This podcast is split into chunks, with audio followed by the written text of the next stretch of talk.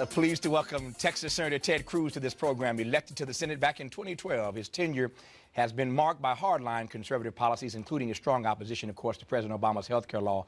In March, Senator Cruz announced his candidacy for the Republican nomination for president via Twitter, becoming the first official candidate in the twenty sixteen race. And though Republican field, the field, I should say, has grown quite large since then, he remains a strong contender, especially after his strong showing at the Faith and Freedom Conference in Washington just last week. Senator Cruz, an honor to have you on this program. Thank you, Ted. Good to see you, sir. Great to be with you. Uh, how did it feel? How did it feel? And did you intentionally want to be the first one out in either party? Well, we certainly made a decision once mm-hmm. we decided to go forward that we were going to step out and run, and we were going to lead. Mm-hmm. And, you know, a lot of people kind of do these exploratory committees, and, and they dibble their toes in the water. We decided if we're going to do it, we're going to do it for real. Mm-hmm. And so we're campaigning hard and, and seeing incredible support. Yeah. Um, your sense of how you hope, at least, mm-hmm. since you announced via Twitter, that social media is going to elevate your campaign? You know, I think social media is playing a huge part in, in campaigns. You know, President Obama really pioneered the use mm-hmm. of social media. When I ran for Senate in Texas, nobody gave us a prayer. I mean, mm-hmm. when we started, I was at two percent. The margin of error was three percent. Mm-hmm. uh, I mean, I mean, it was, we were not supposed to have a chance. And actually, the, what we modeled our campaign after was Barack Obama's two thousand eight primary campaign against Hillary Clinton. Mm-hmm. In my race, there was a primary opponent who was unstoppable. All the money, all the bundlers, all the infrastructure was with my opponent, just like they were with Hillary Clinton. And what Obama did in oh eight is he, he ran this grassroots guerrilla campaign that was incredible, empowered the people, used social media to do it. I went and bought copies of Obama's campaign manager's mm-hmm. uh, book, The Audacity to Win, mm-hmm. and I gave it to our senior campaign team, said, we're going to do the same thing, use social media to empower people, and, and it's really a powerful mm-hmm. way to communicate. How do you respond to folk who say that you want to emulate his campaign strategy, but you've demonized him in almost every other aspect?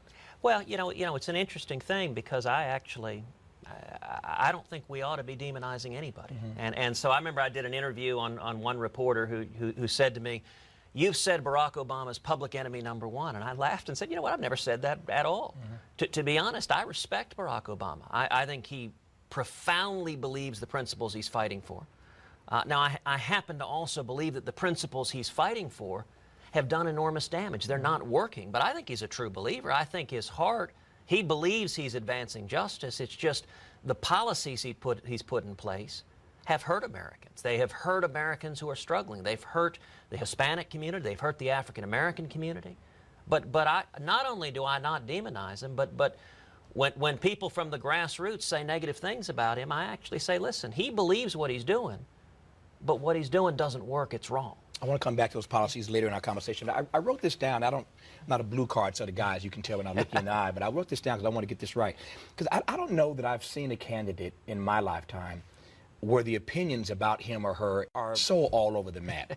Um, you've been called everything from a Tea Party hawk by Bloomberg mm-hmm. to the Republican Barack Obama by Mother Jones to a modern Jeremiah, that's your daddy, Uh, to off-the-charts brilliant, and this is Alan Dershowitz. Alan Dershowitz is a flaming liberal, yeah. and as your law professor, when you were at Harvard, he still called you uh, off-the-charts brilliant. John McCain, your fellow senator, called you a wacko bird. George P. Bush, the son of Jeb Bush, your uh, competitor now, called you the future of the Republican Party. Uh, foreign policy has called you the most hated man in the Senate. And uh, Fox News, Megyn Kelly, once referred to you as the most hated man in America. How do you explain that variance of opinion about you, and what does it say about who you are, who we think you are, who you might be? Well, you know, I try not to pay attention to the good things people mm-hmm. say or the bad things. Uh, I, I try to remember I got a job to do, which is when I ran for the Senate, I, I committed to represent twenty-seven million Texans, to fight for them. And so I try to listen to people back home. I, when I go back to the state, I travel the state, I listen to people. And, and you know, I, I will readily admit there have been people throwing rocks at me, both on the left and the right. You know, I get as many shots from Republicans as I do from Democrats. And some of that is the consequence of being in the arena. If you stand up and you fight for the principles you believe in, people are going to take shots at you. The easiest way never to be criticized is to just sit back in the corner and not say anything. And, and you know, Tavis, what I've tried to do in office has, has been real simple. It's been two things. One, tell the truth. And two, do what I said I would do. And I would say that is the most common thing I hear as I travel the country, is people stop me all the time, even people who don't agree with me on a number of issues, people who are Democrats who say, look, I, I don't agree with you on everything, but I'll say this, you're doing what you said you would do. And, and I think people are fed up with politicians who don't tell them the truth and don't actually follow through on what they say. But when there are a, a significant number of people, and certainly party leaders, mm-hmm. who think that your brand of politics, that your style is bad for the party, um, that it won't, secondly, allow you to win the nomination, but if it did allow you to win the nomination, that you could never win in the general, how do you respond to people who think that your style, the way you play the game, is just out of bounds? Well, I'll tell you, when it comes to style, my approach, I'm very much a happy warrior. Mm-hmm. In, in my time in the Senate, to the best of my knowledge, I've never spoken an ill word of any senator, Republican or Democrat. When people throw rocks at me like those, those attacks, I don't respond in kind. When you suggested that I criticized Barack Obama, I didn't do that. I consistently try to keep the focus on substance and policy and what impacts people's lives. But I will say this, I've said for a long time, the biggest divide I believe we have politically, it's not between Republicans and Democrats. It's between career politicians in Washington, in both parties, and the American people. When you take on Washington, try to shine the light in the corruption. Listen, in the last six years, what we've seen is the rich have gotten richer. The millionaires and billionaires, the top one percent, today the top one percent earn a higher share of our income than any year since nineteen twenty-eight. The rich do gr- great with big government. Those that walk the corridors of power in government, they've gotten fat and happy. But when you shine light on it, what I'm trying to do is bring power out of Washington and back to the people to help working men and w- women, millions of people that are struggling. You know, we've got the lowest percentage of Americans working since nineteen seventy-eight. Working men and women are hurting. Median income has stagnated for twenty years. And so what I'm trying to do is take on what I call the Washington cartel, the bipartisan corruption, and when you do it, they get ticked at you and well, they throw rocks at you. I guess the question is, how do your policies advance life, make life yeah. better yeah. for the poor, um, for the destitute, yes. for the elderly? And I raise that because, as you well know, the thing that most bankrupts Americans is health care. And you have been just on this Obamacare issue like nobody in Washington. That is your signature issue. If I could, if I had to choose, yeah. if you ask an American, no, what's Ted Cruz's big fair. issue? It's health care. Mm-hmm. So you, you've criticized this o- Obamacare, as you all mm-hmm. like to call it. Mm-hmm. But if the Supreme Court were to undo Obamacare, as you all would like, millions of Americans now would be thrown into a tailspin in this campaign because they wouldn't have any health care. Um, And then after criticizing it, when your wife had to have a procedure, you signed up for Obamacare. If and if that's not true, then let's set... Yeah, let, that, that part let, isn't let, true. Let, that was misreported. Well, let's set the record straight yeah. then. Here's your chance. Set the record straight. Did you sign up for Obamacare? No, no, that that, that part is not what, true. Where did that story come from?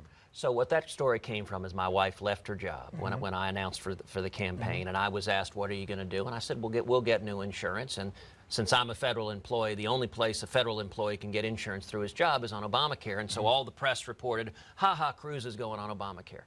What I ended up doing is, is just going and, and buy, buying an individual plan in the private market, so I'm not on Obamacare. But you were no. for, for a moment. No, I, I, you never, I, you never, I, I you never, never signed been, up for it. No, never signed up for okay. it. The, the press just got that story okay. wrong. So, so what's then, for, for those who know that you are opposed to Obamacare, mm-hmm. and you have a right to be opposed mm-hmm. if you want to, I certainly have had my critique of it. I think it's better than, than what we had, but it wasn't the universal care that he ran on, so I've had my own critique, yeah. but my motivations are different than yours.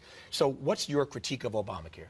You know, you mentioned that the biggest thing that bankrupts people is health care, mm-hmm. and I think there's there's a much bigger thing that bankrupts people, which is the lack of an opportunity for a good job and mm-hmm. a high-paying job. Um, l- let me step back for a second. Sure. We can get into the details mm-hmm. of Obamacare for a second, but, you know, you started off with something that I very much agree with and I want to go back to, which is you said, how does this impact the most vulnerable among us? Let me tell you the reason I'm in politics. It's what I call opportunity conservatism, which is that I think every policy we think about, we talk about, mm-hmm. should focus like a laser on exactly the question you asked. How does it impact people who are struggling, young people, Hispanics, African Americans, single moms, people who are struggling to climb the economic ladder? That's one of the things you've done. You shine the light on poverty. I appreciate your leadership doing that. Thank you. You know, the sad reality is that Obamacare has been a disaster because it's the biggest job killer in this country. You know, one of the things I do, Tavis, when I go back to Texas is, is I do small business roundtables. I'll get twenty, thirty small business owners together in a room and just sit and listen to them. I don't yabber at them like politicians like to do. I just sit and listen to them. We've done a couple dozen of those. We have never done one of those when at least half of the small business owners didn't list Obamacare as the single biggest challenge in their employment. So, for example, let, let me recount one we did in Kerrville, Texas, a little town in the hill country, central Texas. We were meeting in a restaurant bar. The first couple of people speaking were a husband and wife who owned the restaurant bar. And they said, we have a great opportunity to expand our business, to just about double the size of our business. Mm-hmm. Business, from a business perspective, we think it's great. We've already passed up on it. The reason is because we've got between thirty and forty employees. If we expanded, it would put us over fifty employees. Obamacare kicks in with fifty employees.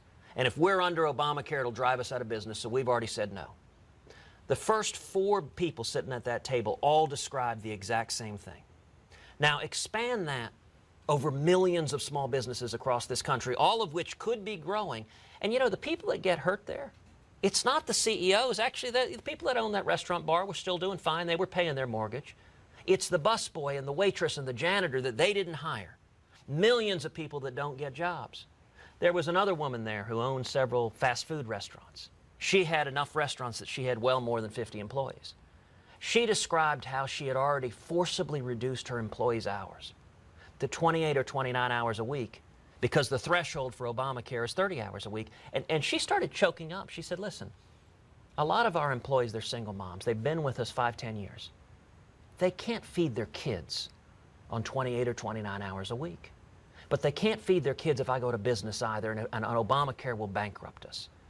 It is the biggest job killer in this country. The way to turn around poverty is to create an environment where small businesses are growing, where all those millions of small businesses are expanding, they're hiring people, where wages are going up.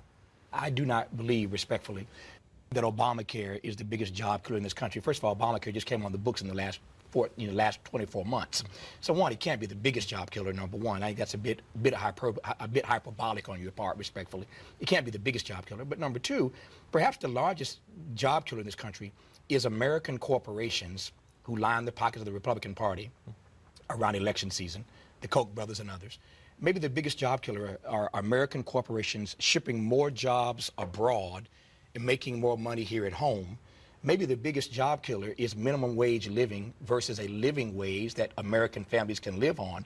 So Obamacare, and again, I mean, my, my, my record is clear on this. I'm not a, I'm not the biggest fan of Obamacare myself. Yeah. But to call it the biggest killer and not American corporate greed, to call it the biggest killer and not minimum wage jobs, I mean, talk to me here.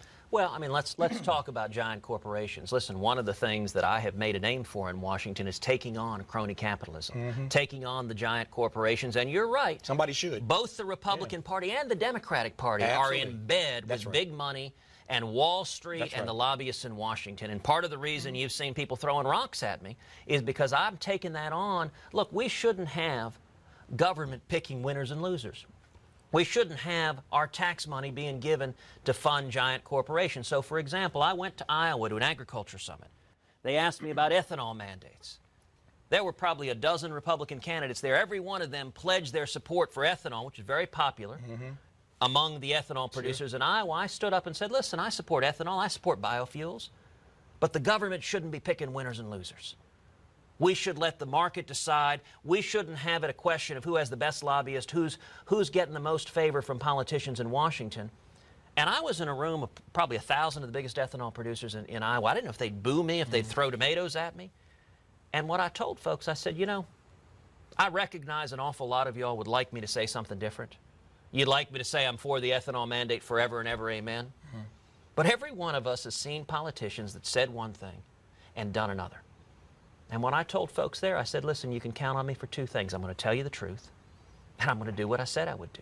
The entire room burst into applause. You know, when it comes to taking on the corporate welfare, that's a, th- that is a real problem. Mm-hmm. We've got right now a battle over the Export-Import Bank, which is hundreds of billions of dollars of taxpayer guarantees for foreign countries to buy products from giant American corporations. I got to tell you, the Democratic Party is fighting tooth and nail to preserve that corporate welfare. I'm fighting to kill it. So I agree we need to take that on. But, you know, if you look at the effect in the last six and a half years, the economic policies we're doing, they're not working. But why can't we raise the minimum wage to a living wage? Why won't you fight for that? Because, you know, the people who were hurt the most, the, the test you asked, how does it impact the most vulnerable? Every time you raise the minimum wage, the people who are hurt the most is the most vulnerable. So, for example, the last time we, we had this debate on the minimum wage, when President Obama wanted to raise it, the Congressional Budget Office, nonpartisan C B O, said that doing so will cost up to one million jobs, predominantly young, teenage, African-American and Hispanic kids who are working. But, Senator, I, I, these numbers, numbers don't lie, but people do. And the sad reality is that these people aren't working in the first place. We always want to go to the young and the underserved who are going to be the most hurt by this. It ain't like they're working right now anyway. Well, but, it's, a, it's a red herring. But you know what? There are some of them, a lot fewer. You're right. Yeah. Black teenage unemployment has gone yeah. up. But I will say, you know, the lens I try to look at this is I look at it through the lens of my father. Mm. My father is from Cuba. He, he was in prison. He was tortured in Cuba as mm-hmm. a teenager. He fought in the Cuban Revolution, and in nineteen fifty-seven, my dad fled Cuba. And he came to America. He was eighteen years old.